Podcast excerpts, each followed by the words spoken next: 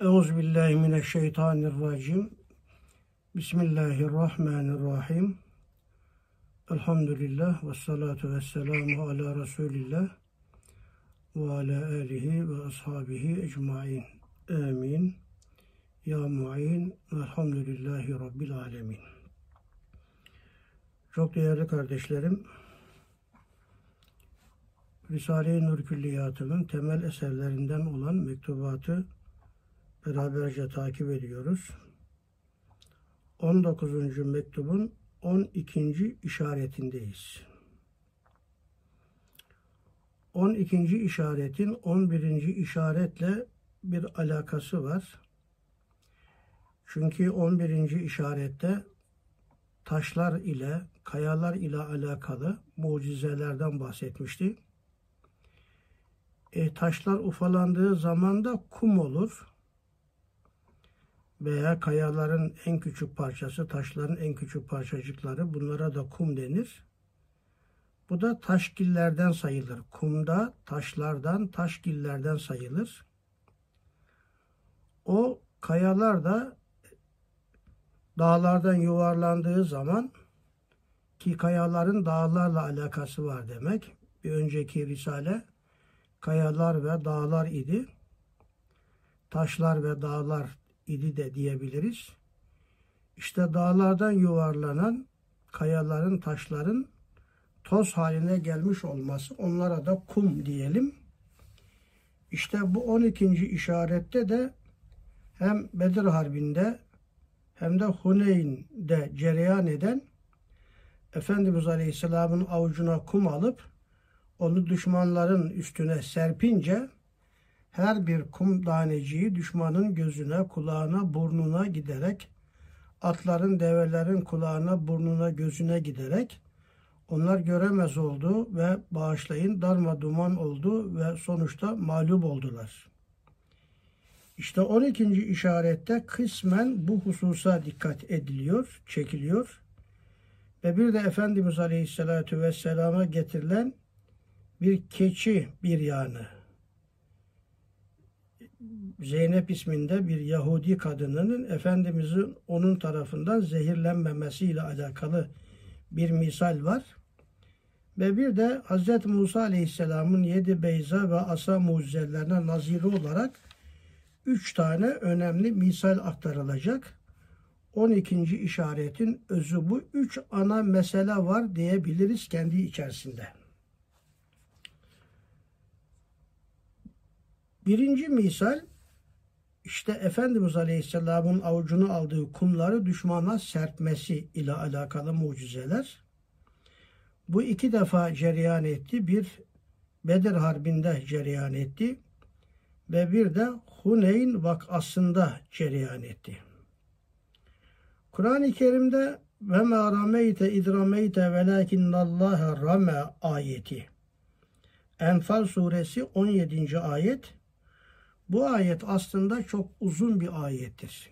Felem taktuluhum velakinnallaha katelahum ve ma rameyte iz rameyte velakinnallaha rame ve li yubliyel mu'minine minhu belaen hasene ayeti. Sen öldürmedin, Allah öldürdü. Sen atmadın, Allah attı ve hem de Allah böylece sizi ne güzel de bir imtihan yaptı şeklinde ayeti kerime devam ediyor. Bu ayetler özellikle vahdetül vücutçularla vahdetül vücutçu olmayanlar arasında çok ihtilafa bir yönüyle ilmi münazara veya münakaşalara sebebiyet vermiş olan ayeti kerimelerdir. Vahdetül vücutçulara göre vahdetül vücudun en büyük delili bu ayetlerdir demişler. Sen öldürmedin Allah öldürdü. Sen atmadın Allah attı. Halbuki öldüren, öldürmeye sebebiyet veren Efendimiz kumlara atan Efendimiz Aleyhisselatü Vesselam'dır. Halbuki Allah diyor ki sen atmadın Allah attı. Demek ki vahdetül vücut var. Bunun karşısında ehl sünnet ve cemaat vahdetül vücutçulara karşı aslında aynı ayet vahdetül vücudu reddediyor. Çünkü sen atmadın Allah attı demek sen varsın. Sen öldürmedin Allah öldürdü. Demek ki Allah'tan başka bir de sen varsın. Bu ayet aslında vahdetil vücutçuların delili değil, vahdetil vücutçuların o iddialarını reddeden bir ayeti kerimedir demişler. Bu noktasına şu anda detaylı girmeyeceğim. Sadece bu ayetin Enfal suresi 17. ayetinin böyle önemli bir mesele hakkında hem delil lehlerinde hem de aleyhlerinde delil olarak istimal edilmiştir. Teferruatına tefsirlerden bakmalısınız. Ayrıca Hoca Efendi'nin asrın getirdiği tereddütler kitabından birinci cildinde vahdetül vücut meselesini genişçe anlatmış orada. Orada Hoca Efendi bu ayeti kerimenin de üstünde duruyor.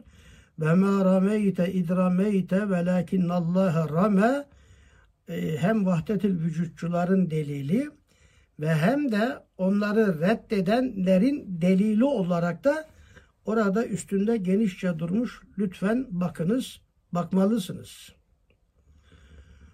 Bu 12. işaretteki birinci misalde anlatılan iki tane vak'a. O mevzuya girmeden önce bir hususa kısaca temas etmek istiyorum.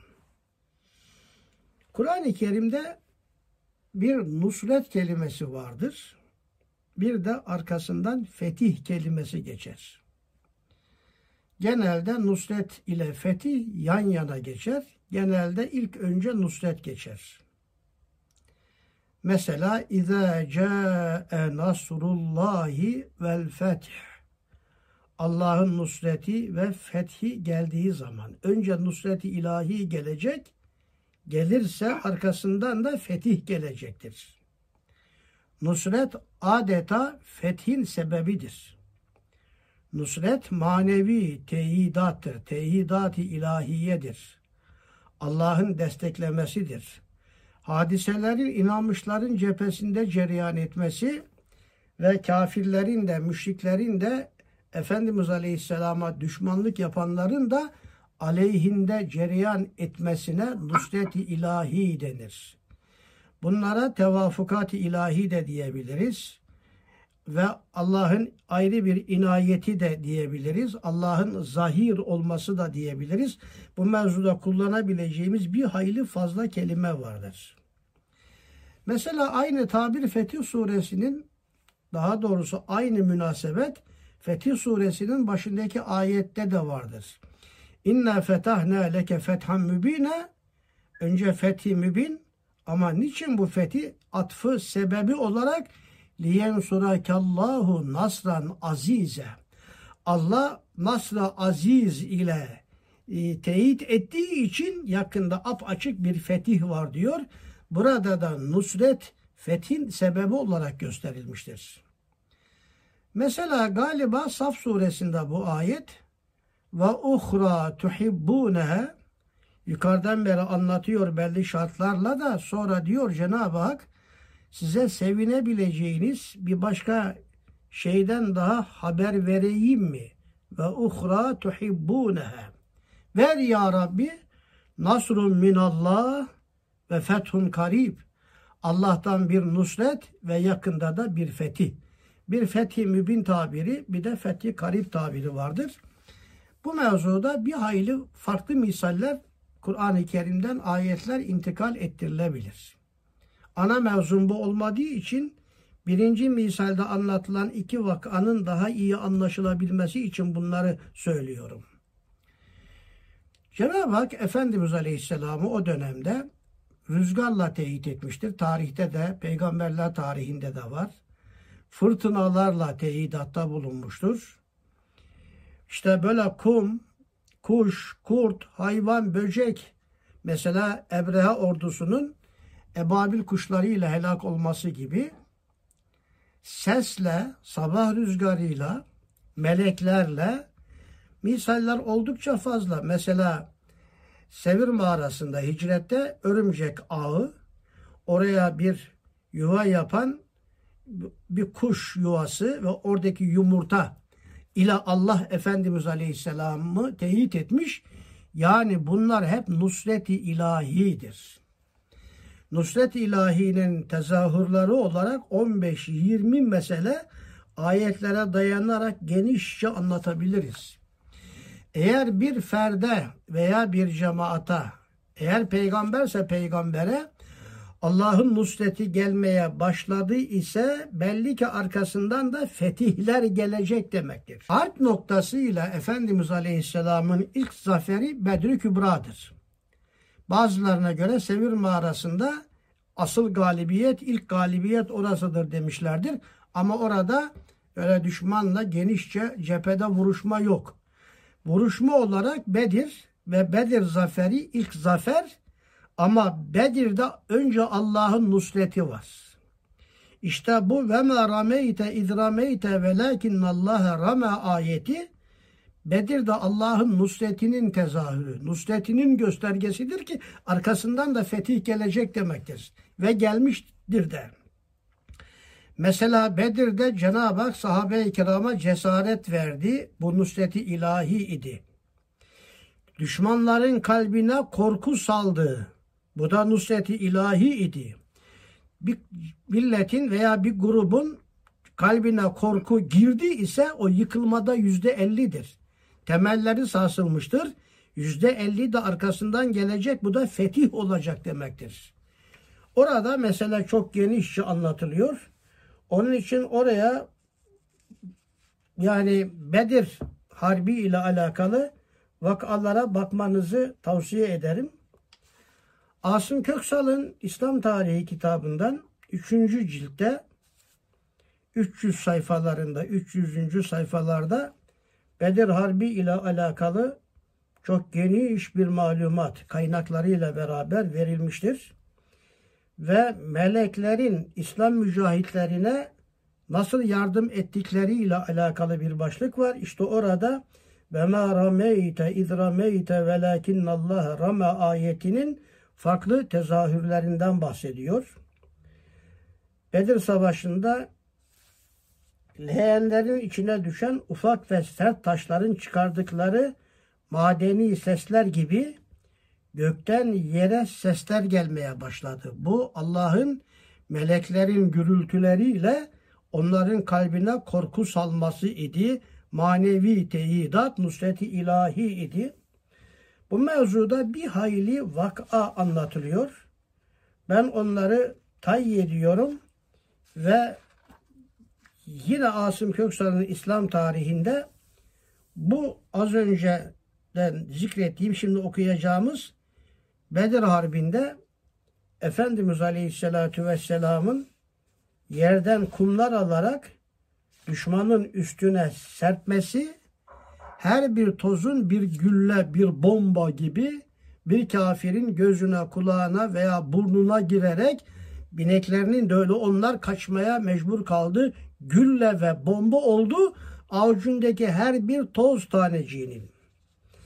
Ve bunlara atarken de Efendimiz Aleyhisselam yerden avuçluyordu, kumu atıyordu onlara doğru. Atarken de şehetil vücuh, şehetil vücuh diyordu Efendimiz Aleyhisselam. Yani kara olsun onların yüzleri demek. Ve Efendimiz Aleyhisselam bir avuç kum alıp Kureyş müşriklerine yöneldi ve şehetil vücuh diyerek attı. Ve Allah'ım dedi onların kalplerine korku doldur. Ayaklarını titret diyerek elindeki kumu müşriklere doğru saçtı. Saçılan kumdan yüzlerine, gözlerine dolmayan hiçbir müşrik kalmadı. Bundan sonra Efendimiz Aleyhisselam hep birden müşriklere hamle ediniz buyurdu ve İslam mücahitleri de hücuma geçtiler. Müşrikler bozulmaya ve sonra kaçmaya darma duman oldular adeta.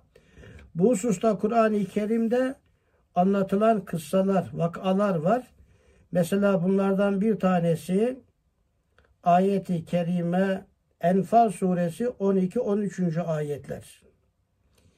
İz yuhi rabbuke ilel melaiketi enni ma'akum. Allah diyor ki ben sizinle beraberim. Ayetin içinde fesebbütüllezine emeli müminlerin ayaklarını sabit sağlam tuttuk. Onlarda bir cesaret, bir şecaat meydana getirdik. Seulki fi kulubillezine keferur ru'be kafirlerin de içine bir korku saldık. Korku kimde ise yıkılan taraf odur ve korku gelmeyen, korku girmeyen tarafta nusreti ilahi var. Diğer tarafta da korku ile yine İslam cephesine nusreti ilahi var demektir. Ve bu ayetlerin üstünde genişçe durmanızı tavsiye ederim. Enfal suresi 12, 13, 14, 15, 16, 17. ayetlerde hep bu hususa dikkat çekilir. Bir fikir verdikten sonra şimdi 12. işarete dönüyorum. 11. işaretle alakadar olan 3 misal. 12. işaretin niye 11. işaretle alakası var? Az önce buna temas ettim. Fakat gayet mühim misallerdir. Birinci misal. Ve ma rameyte iz rameyte velakinnallâhe rame. Bu ayete bayılıyorum ben. Çünkü içlerine sahabe-i kiramı iman koyan Allah. Onlara böyle zinde dinç yaratan Allah. İnsan olarak yaratan Allah. Peygamberle buluşturan Allah. Onları Bedre kadar getiren Allah.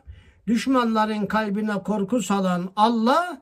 Attığı zamanda kumu atıyor. Her attığı kum bir müşriki yıkıyor yere. Bunları yapan, yaratan Allah Sonra da diyor ki Allah sizi buraya imtihan için getirdi. Ama ne güzel de imtihan oldunuz. İmtihanı da kazandınız. Bu şuna benzer. Hoca soruları soruyor imtihanda. Şimdi sınav diyorlar. Sonra cevaplarını da veriyor. Bravo 100 puan aldın, kazandın. Bu ne güzel. Yani ayetin sonu böyle bitiyor. Ee, Velakin Allah rame veli yubliyel müminine Allah müminleri imtihan ediyor minhü bu hadiselerle bela en hasene çok güzel bir tatlı şekilde imtihan ediyor. Aynı şey bizler için de geçerlidir. Bugün bu münafıkları bize musallat eden Allah ama bize dinçlik veren Allah, onların kalbine korku salan Allah ve sonra bizim çok küçük hamlelerimizle yıkılıp gidecek o küfür cephesi bunları yaratan Allah Sonra Allah bize diyor ki ya siz de sahabe gibi eski peygamberler gibi imtihanı kazandınız. Veli yubliyel müminine minhu belaen hasene çok hoşuma gidiyor bu. Bu kadarcık soruların verildiği, cevapların da verildiği yerde de bir insan, insan bir mümin imtihanı kazanamazsa kendisine yazık etmiş, yuh olsun ona demek. Birinci misal ve ma rameyte iz rameyte velakinnallaha rame. Nas katisiyle ayet bu. Ve ehli tahkik umum müfessirlerin tahkikiyle gazve kitaplarına da bakmış oldum. Ve umum ehli hadisin ihbarıyla Gazve-i Bedir'de şu ayet haber veriyor ki Resul-i Ekrem aleyhissalatu vesselam bir avuç toprak ile küçük taşları aldı. Küffar ordusunun yüzüne attı. Şehetil vücuh dedi. Yani yüzleri kara olsun demek. Kapkara olsun demek. Şehetil vücuh kelimesi bir kelam iken nasıl bir kelamı bin kişi dinlese herkesin kulağına gider. Kelamın ses olarak herkesin kulağına gittiği gibi o cümle ile beraber attığı o toz ve küçük taşlar da her bir insanın kulağına, gözüne, burnuna gidiyordu. Atların da öyle. Kelimesi bir kelam iken onların her birinin kulağına gitmesi gibi o bir avuç toprak dahi her bir kafirin gözüne gitti. Her biri kendi gözüyle meşgul olup hücumda iken birden kaçtılar. Ahmed İbni Hanbel Müsned'inde İbn Saad Et-Tabakatül Kübra'da İbn Hibban sahihinde bu vakayı bize nakletmiş ama fakat ayetle sabittir bu. Hem kat'i hadislerle hem ayetle de sabit olunca nassı kat'isiyle tabiriyle üstad bu inceliğe dikkat çekmiştir. Aynen buna benzeyen bir diğer vaka birinci misal içerisinde hem Gazve-i Huneyn'de Huneyn biliyorsunuz İslam tarihinde ciğersus hadiselerden bir tanesidir. Uhud kadar zor olmuştur. Huneyn Mekke fethinden sonra Efendimiz Aleyhisselam Havazin kabilesi üstüne yürüdü. Beni Sakife de diyebiliriz. Taif tarafına doğru.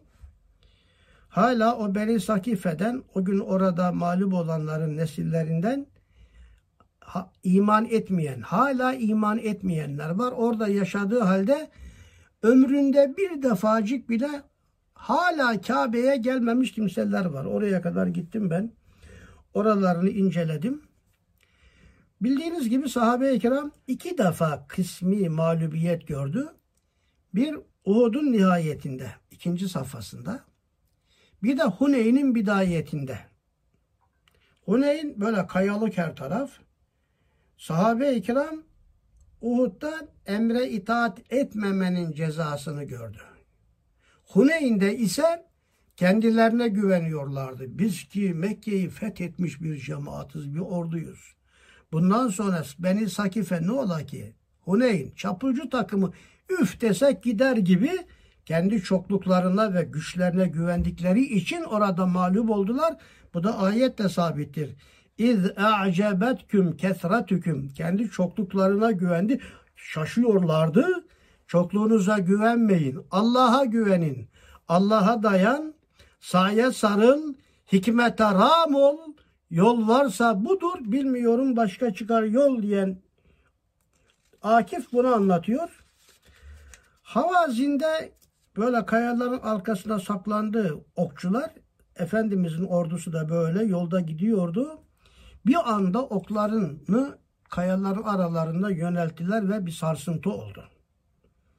Ve sonra Efendimiz Aleyhisselam ordusunu topladı tekrar. İkinci defa hücuma başlayacakken işte bu mucize gerçekleşti. Aynen Bedir'deki gibi Efendimiz Aleyhisselatü Vesselam böyle sahabe epey şaşırmıştı yani. Hatta Mekke fethinde ganimet alarak iman etmiş niceleri ya bir mağlubiyet oldu ne oluyoruz deyip tekrar eski şirklerine dönenler vardı. Müslümanlar adeta bozguna uğramışlardı. Düşman Efendimiz Aleyhisselam'a ve Müslüman ordusuna doğru yönelmişti. Efendimiz Aleyhisselatü Vesselam atının üstünde mahmuzladı tek başına düşman üzerine doğru. Enen nebiyyü la kezip. Enebnu Abdul Muttalib la kezip veya enen nebiyyü la kizbe. Ben peygamberim bunda yalan yoktur. Ben Abdülmuttalib'in torunuyum bunda yalan yoktur. Abdülmuttalib'in torunuyum derken de ırkçılık yapmıyordu. Abdülmuttalip çok cesur bir adam. Mekke'de en cesur dendiği zaman Abdülmuttalip gelir. İşte ben de onun torunuyum. Bende korku olmaz manasında. Hazreti Ali atını zor tutuyordum. Ya Resulallah tek başınıza gitmeyin diye. Ve sonra Efendimiz Aleyhisselam attan indi. Yerden kumlar avuçladı ve onları şehetil vücuh, şehetil vücuh diyerek düşmanla doğru savurdu ve aynen Bedir'deki gibi her bir toz parçacığı kum taneciği düşmanın kulağına, gözüne, burnuna, atların develerinin de ve onlar da orada bu şekilde mağlup oldular. Bu Asım Köksal'ın İslam tarihinin 7. cildinde.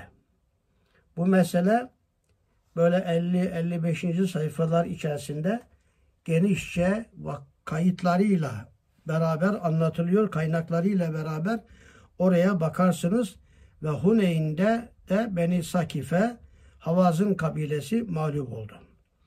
Hem Gazve-i Huneyn'de başta İmam-ı Müslim olarak ehli hadis haber veriyorlar ki Gazve-i Huneyn'de Bedir gibi küffar şiddetle hücum ederken yine bir avuç toprak alıp şehetil vücuh diyerek her birinin kulağına bir şehetil vücuh kelimesi girdiği gibi biiznillah her birinin yüzüne bir avuç toprak gitti.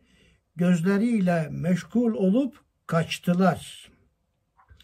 Müslim cihatta Darimi Siye'de İbni Ebi Şeybe Musannefinde bu vakayı bize nakletmişler. İşte Bedir'de ve Huneyn'deki harika olan şu hadise esbab-ı adiye ve kudreti beşer dahilinde olmadığından. Hani bir herkes bir kum alıp savurabilir de fakat karşıda bulunan bütün düşmanının her bir ferdinin gözüne kulağına kadar onların gitmesi bu adiyat içinde olamaz. Beşerin kudreti içinde de bu düşünülemez. Tatbiki olması mümkün değil. Ancak mucize olarak anlatılır bu ve mucizedir. Böyle esbab-ı adiye ve kudreti beşer dahilinde olmadığından Kur'an-ı Mucizül Beyan ve ma rameyte iz rameyte velakinnallaha rame demek bu ayet Bedir'de de inse Efendimiz Aleyhisselam yine Huneyn'de bu ayeti okudu. Düşman böyle toz kum içinde kaçmaya başlayınca demek ki ayet oraya da bakıyor. Yani o hadise kudreti beşer haricindedir. Kuvve-i beşeriye ile değil belki fevkalade bir surette kudreti ilahiye ile olmuştur. Tabi değerli kardeşlerim bu Allah'ın nusret göstergesidir. Düşmanın kalbine korku salması nusret göstergesidir. O gökyüzünden böyle taşlar bir tenekeye bileğene düştüğü zaman çıkan, çıkan sesler gibi gökyüzünden böyle sesler gelmesi nusreti ilahi iledir. Meleklerle Allah teyit etmiştir. Onlar ayrı ileride gelecek farklı bir mucizeler içerisinde ama burada ayetlerle de sabit. Bir yerde 3000 melekle, bir yerde 5000 melekle Cenab-ı Hak sahabe-i kiramı desteklemiştir. Bunların hepsi nusreti ilahi iledir. Nusreti ilahi varsa arkasında yakında bir fetih de gelecek demektir. Bu mevzuyu aslında bir konferans haline getirmek mümkündür. Sohbet olarak anlatmalısınız. Bizlerin Allah'ın nusretine ihtiyacımız var. Nusreti ilahi geliyorsa sonuçta fetih olacak demektir. Nusret-i ilahinin tezahürleri nelerdir? 10, 15, 20 madde belki Kur'an ayetlerine, tarihi vakalara dayanarak, dayanılarak anlatılabilir. Ama önemli olan mesele şudur. Biz ne yaparsak Allah bize nusret gönderir. Nusret-i ilahiyeyi celbü cezbedecek bir vaziyete girmeden Allah'ın nusreti gelmez. Allah'ın nusreti gelmiyorsa arkasından da fetih olmaz. Fetih maddidir. Ekvanidir. Maddi zaferlerdir. Daha doğrusu hakkın kuvvet çizgisinde temsil edilme noktasıdır. Fetih. Nusret de manevi yardımdır. Yani bir fikir ışığı çaktım size. Bu ölçülerden yürüyerek geniş bir araştırma yapabilirsiniz. Kısaca bu hususun üstünde durdum. İkinci misale geldim. Başta Buhari, Müslim, Kütübü Sahihe haber veriyorlar ki Gazve-i Hayber'de bir Yahudi kadını, bu Yahudi kadını Zeynep, Yahudi de Sellam bin Mişkem, Yahudilerin içinde meşhur ve zengin bir adamdı bu orada. Sellam bin Mişkem'in hanımı Zeynep. Bu kadın bir keçiyi bir yan yapıp pişirmiş. Gayet müessir bir zehirle zehirlemiş. Resul-i Ekrem aleyhisselam göndermiş. Sahabeler yemeye başladılar. Birden ferman etti. İrfa'u eydiyeküm inneha akberetni enneha mesmumetun. Yani pişirilen keçi bana der ki ben zehirliyim diye haber veriyor. Benden yemeyin diyor. Keçi bağırıyor. Herkes elini çekti. Fakat o şiddetli zehirin tesirinden Bişir İbni Berra aldığı bir tek lokmadan vefat etti. Resul Ekrem Aleyhisselam o Zeynep ismindeki kadını çağırdı. Sordu ona neden böyle yaptın? O menhuse dedi. Eğer peygambersen Yahudi mantığı bu cerbeze sana zarar vermeyecek. Eğer padişah isen insanları senden kurtarmak için yaptım. Dedi Buhari ve Müslim'de geçiyor bu bölüm. Bazı rivayette onu öldürtmemiş Efendimiz Aleyhisselam. Bazı tarihte öldürtmüş. farklı kaynaklar var. Ehli tahkik demişler ki kendi öldürmemiş, öldürtmemiş. Fakat Bişr'in veresesine verilmiş. Onlar da öldürmüşler. Varislere sorulur. Onları affederse kısas yapılmaz. Bişr'in veresesi kısas yapılmasını istemiş. Kaynaklarda da ağırlıklı bu rivayet vardır. Ve onlar öldürülmesini istemişler ve böylece o da öldürülmüştür. Zehirlenerek öldürülmüştür.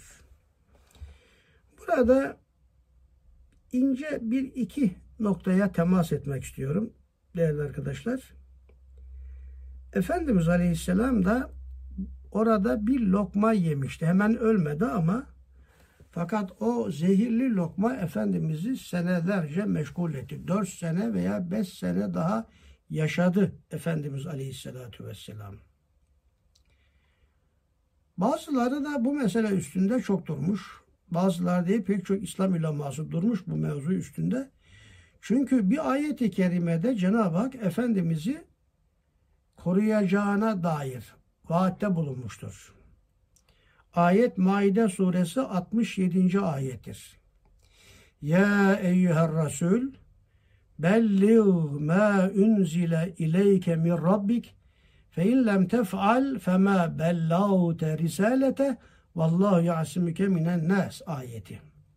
Ey şanı yüce Nebi Allah'tan sana gelen inen ne kadar varsa vahiy metlu, vahiy gayri metlu olarak yani vahiy ve ilham olarak al götür onları insanlığa tebliğ et. Eğer bunu yapmazsan peygamberlik vazifeni yapmamış olursun. Ya Rabbi ben vazifemi yapacağım ama benim amcalarım düşman bana, Mekkeli düşman bana. Cihan bana düşman. Bu düşmanlıkları içinde onlar beni öldürür. Ben nasıl bunu yaparım deme. Allah seni insanların şerlerinden koruyacaktır. Vadi ilahi. E şimdi Efendimiz'i Cenab-ı Hak Mekke'de korudu. Sevir'de korudu. E, yatağında Hazreti Ali yattı öyle korudu. Mesela Yahudiler kalenin altında Efendimiz davet etti. Yukarıdan kaya atacaklardı. Efendimiz kalktı gitti vahiy, vahiy geldi kendisine korudu. Yani pek çok hadiselerde Efendimiz Aleyhisselam'ı Cenab-ı Hak ölümlerden muhafaza buyurdu ve e, İsmet Yasimüke minen nes vahiy gaybi ihbar olarak da gerçekleşti. Halbuki burada Zeynep isminde bir kadının zehirlemesi. Efendimiz bir lokma yedi. Onun tesiriyle 4-5 sene sonra da olsa onun tesiriyle vefat etti. Bu ise bu ayetin vaadine ters düşmüyor mu diyerek meseleyi kendi içinde çok farklı şekillerde ele almışlardır. Ters düşmüyor çünkü Efendimiz Aleyhisselam hemen orada zehirlenerek ölseydi o zaman tamam bu ayetin vaadi gerçekleşmemiş belki bu işte tezat var denebilirdi. Efendimiz Aleyhisselam 4-5 sene sonra. Vallahi yasimüke minennes harp meydanlarında, cephelerde düşman karşısında okla, kılıçla farklı bir şekilde öldürülmekten Allah seni koruyacaktır manasındadır. O yönüyle Allah Efendimiz Aleyhisselam'ı korumuş ve bu ayetin vaadi, gaybi ihbarı gerçekleşmiştir. Ama diğer bir manasıyla da Allah seni koruyacaktır. Sen sapıtmayacaksın kafirlerin, müşriklerin karşısında korkup da mağduf ve dalin olma gibi, sırat-ı müstakimden udul etme gibi sapıtmayacaksın. Allah seni sapıtmalardan koruyacaktır. Çünkü ismet günahsızlığa da dikkat çeker. Ayetin bu manaya ihtivası da ihtimali de vardır. Onun için bunun üstünde daha genişçe durabilirsiniz. Bir fikir verdim çünkü üstünde çok konuşulan bir mevzudur. Şu vakayı acibedeki veçi icazı gösterecek. Yani bir e, bir lokma alıp da keçi bağırmış yani benden yemeyin demiş. Efendimiz onu duymuş. Keçi bağırır mı? Efendimiz onun sesini duyar mı? Sahabe-i kiram da yememiş. Yani burada mucizeler var. Bir tane değil. Bu veçi icazı gösterecek iki üç noktayı dinle. Birincisi bir rivayette var ki o keçinin kolu haber verdiği vakit bazı sahabeler de işittiler. İkincisi hem bir rivayette var ki Resul-i Ekrem aleyhissalatu vesselam haber verdikten sonra dedi. Sahabe-i kiramın da karnı olabildiğince açtı. Bismillah deyiniz ondan sonra yiyiniz. Zehir daha tesir etmeyecektir. Dedi Efendimiz aleyhissalatu vesselam. Hakimin müstetrekinde bir hadis hakimin müstetrekinde varsa yani Buhari ve Müslim'in rivayet şartlarına uygun olduğu halde Buhari ve Müslim gibi hadis kitaplarına girmeyen ama şartlarına uygun hadislerin toplandığı kitaba müstetrek denir. İstitrak yazarı hakim bunu kendi kitabına almış yani hadis rivayeti olarak.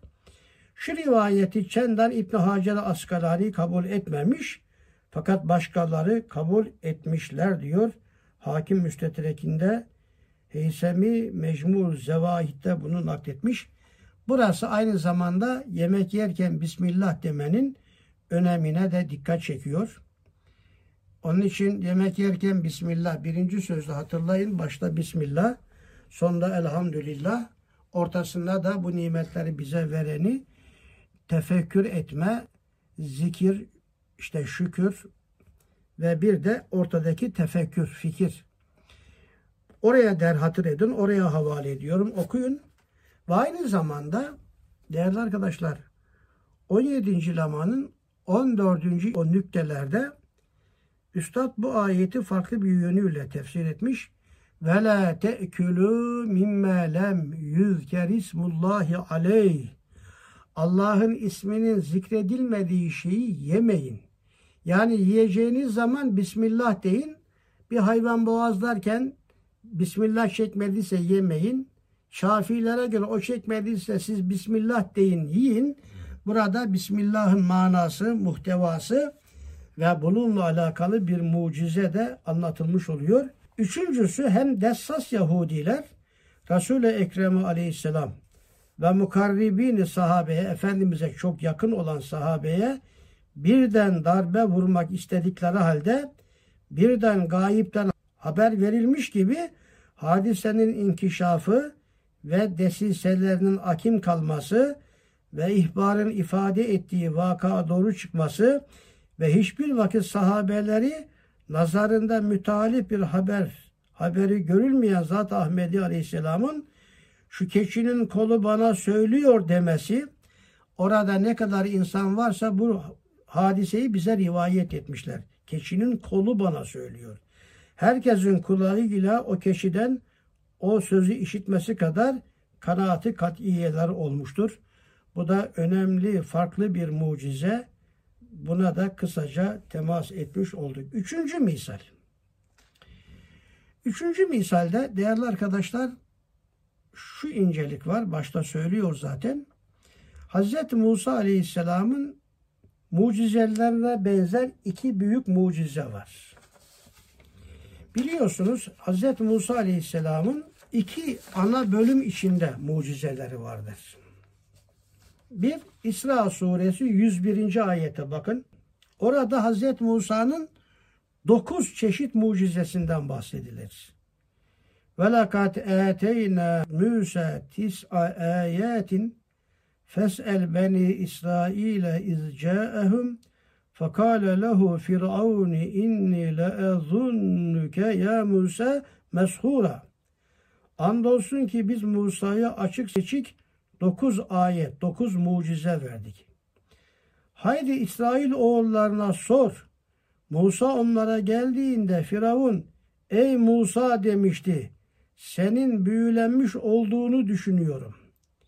Şimdi Hz. Musa Aleyhisselam'ın dokuz tane mucizesi var ana hatlarıyla. Her mucizenin kendi içinde çeşitleri var ayrıca. İsra suresi 101. ayet dedim. Detaylandıramayacağım şimdi. Hz. Musa'nın dokuz mucizesi şunlardır. Bir, elindeki asanın ejder olması mucizesi. Attı yere asa bir ejder oldu. Sahirlerin, sihirbazların bütün sihirlerini yuttu.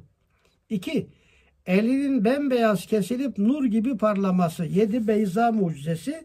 Üstad burada bahsediyor bundan. Yedi Beyza mucizesi de değerli arkadaşlar Kur'an-ı Kerim'de beş yerde anlatılıyor. Üç, çekirge afeti mucizesi. Dört, bit afeti mucizesi. Beş, kurbağa sürülerinin Mısır'ı istila etmesi Hz. Musa'nın duasıyla mucize. Altı, suların kana inkılap etmesi. Yedi, Tih sahrasında Hz. Musa'nın asasını taşa vurmasıyla 12 çeşmenin fışkırması 40 sene Tih sahrasında kaldılar. Maide suresinin öyle 14-15. ayetlerinde bu hususla alakalı genişçe misaller var. 16-17 oralar hep bu hususları anlatır. 8. Kızıldeniz'in yarılmasıyla İsrailoğullarının denizi geçmesi. 9. Tur Dağı'nın yerinden koparılarak İsrail oğullarının üzerine kaldırılışı. İşte Hz. Musa Aleyhisselam'ın 9 tane mucizesi bu. Bir de 7 beyza mucizesi var. 7 beyza yani Hz. Musa elini veya kolunu şöyle koltuğun altına koyuyordu gece karanlıkta. Şöyle bir yaptı mı reflektör gibi ışık saçıyordu. Yani arabanın farları gibi karanlıkta yürüyüp gidiyordu yani. Yedi beyza deniyor buna. Evet. Yedi beyza beyaz el demek Hz. Musa'ya verilen mucizelerden biri. Kur'an-ı Kerim'de İsra suresinin 101. ayetinde Cenab-ı Hakk'ın şöyle buyurduğunu az önce anlatmıştım. Ve orada da dokuz çeşit mucizenin neler olduğu işte bunlardan bir tanesi de yedi beyza mucizesidir. Üçüncü misal Hazreti Musa'nın aleyhisselam yedi beyza elinin koltuğunun altında beyazlaşması ve far gibi ışık vermesi ve asa mucizesine naziri olarak üç hadisede bir mucizeyi Ahmediye aleyhisselam burada onlara benzer misaller verilecek. Asa mucizesi değerli arkadaşlar Bakara suresi 60 Araf suresi 107, 117, 160. Şuara suresi 32, 45, 63. Nemil suresi 10, Kasas 31, Taha 18. ayetlerde anlatılıyor. Üç tane onlara benzeyen mucize anlatacak şimdi.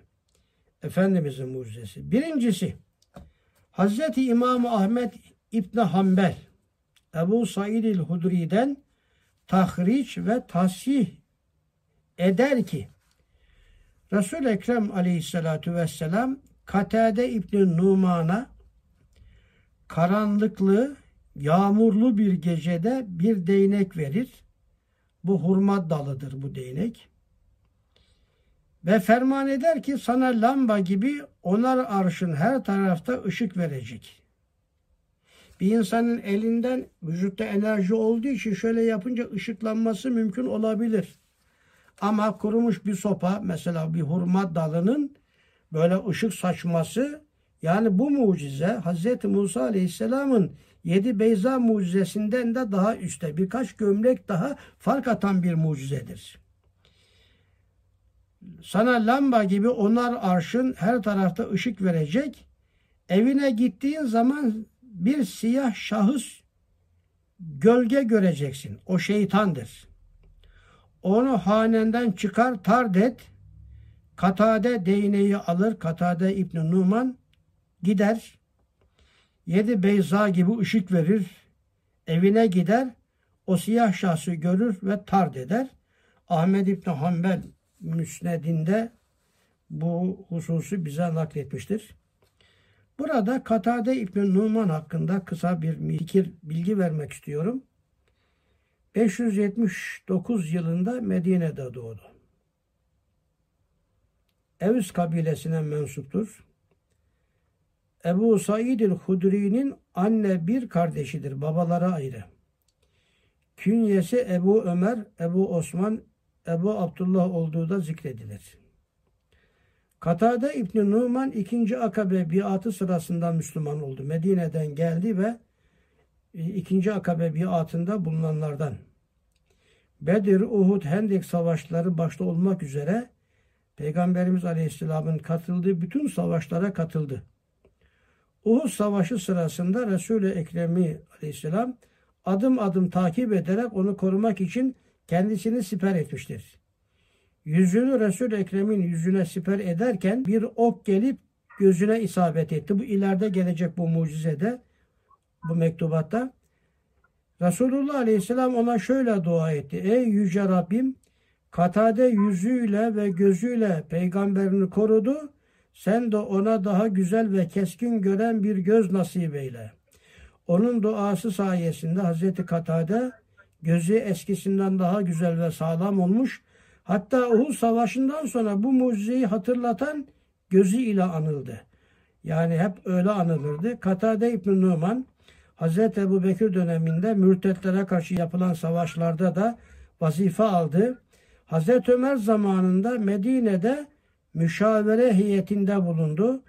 65 yaşında Medine'de vefat etti ve cenaze namazını Hazreti Ömer kıldırdı ve Katade'den bize ulaşan o tarikle bize gelen yedi tane hadisi şerif olduğu da söyleniyor. Şanlı bir sahabe ve Efendimizin ona iltifatı. İkincisi bir menbaı garayip olan Gazve-i Kübra'yı Bedir'de Ukkaşe İbnül Mihsan el-Esedi müşriklerle dövüşürken kılıcı kırıldı. Resul Ekrem Aleyhisselatü Vesselam ona kılıca mukabil kalınca bir değnek verdi. Bu da hurma dalı. Dedi bununla harbet. Birden değnek bir iznillah uzun beyaz bir kılıç oldu. Onunla harbetti. Hayatı miktarınca ta Yemame Harbi'nde şehit oluncaya kadar boynunda taşıdı. Şu hadise kat'idir. Üzerinde hiçbir alim ihtilaf etmemiş. İttifak var. Çünkü Ukkaşe bütün hayatında onunla iftihar etmiş ve o kılıç el aun yani yardım etme, yardım demek el avn namıyla meşhur olmuş. İşte Hazreti Ukkaşe'nin iftiharı ve kılıcın avun namıyla kılıçların fevkinde iştiharı şu hadisenin iki hüccetidir diyor.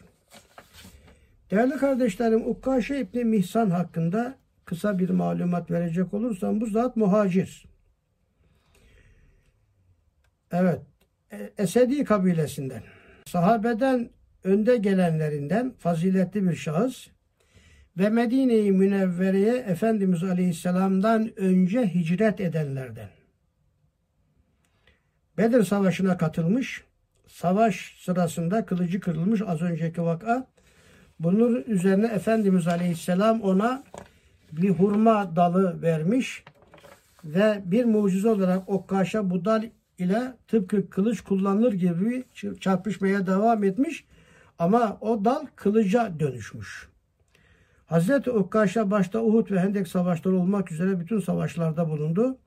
Hazreti Ebu Bekir'in halifeliği döneminde peygamberlik iddiasında bulunan Tüleyha bin Huvelid'e karşı yapılan savaşa da katıldı ve bu savaş sırasında şehit oldu.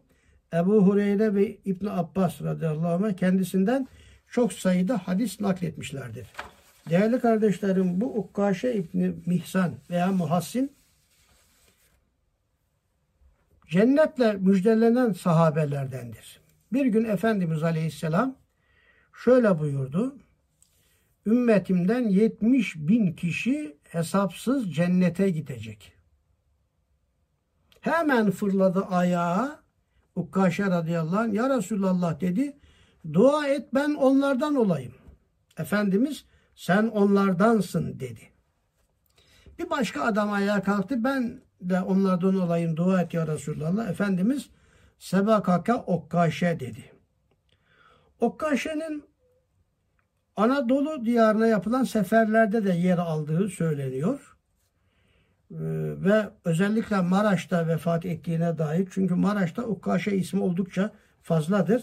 İşte bu zatın orada bulunmasından dolayı. Ama daha çok Tüleyha karşı savaşırken şehit olduğu ağırlıklı bir rivayettir.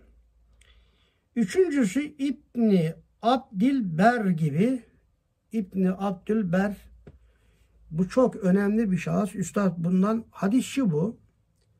Tam olarak ismi Cemalettin Yusuf bin Abdullah bin Muhammed. Abdülber Kurtubi. Künyesi Ebu Ömer. 978 yılında Kurtuba'da doğdu. Endülüs'te yetişen Maliki mezhebi fıkıh ve hadis alimlerinden fıkıhta, hadiste, edebiyata, tarih ve siyerde çok derin ilmi olanlardan bir tanesi.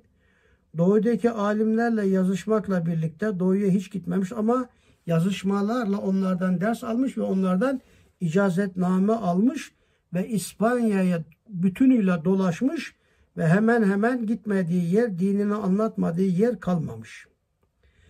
Önceleri Zahiri ve İbni, Hazım gibi alimlerden etkilenen Abdülber, daha sonraları İmam Malik'in yolundan gitti ve İmam Şafii'nin de bazı görüşlerinden etkilendi. Bir ara Lizbon kadılığı yapmış Abdülber. 1071 yılında yani Malazgirt zaferi yıllarında e, vefat etmiş bir zat bu. Büyük eserleri var İbn Abdilber. Büyük dev hadisçi bu zat. Hadis kitapları var. El İstia fi Marifetil Eshab kitabı özellikle dikkat çeken bir eserdir. İşte bu zat tahsih ediyor ki Gazve-i Uhud'da Resul-i Ekrem Aleyhisselatü Vesselam'ın halazadesi olan Abdullah İbni Caş. Bizde hala deyince abinin e, kardeşi Araplarda halazade deyince teyzesi manasındadır.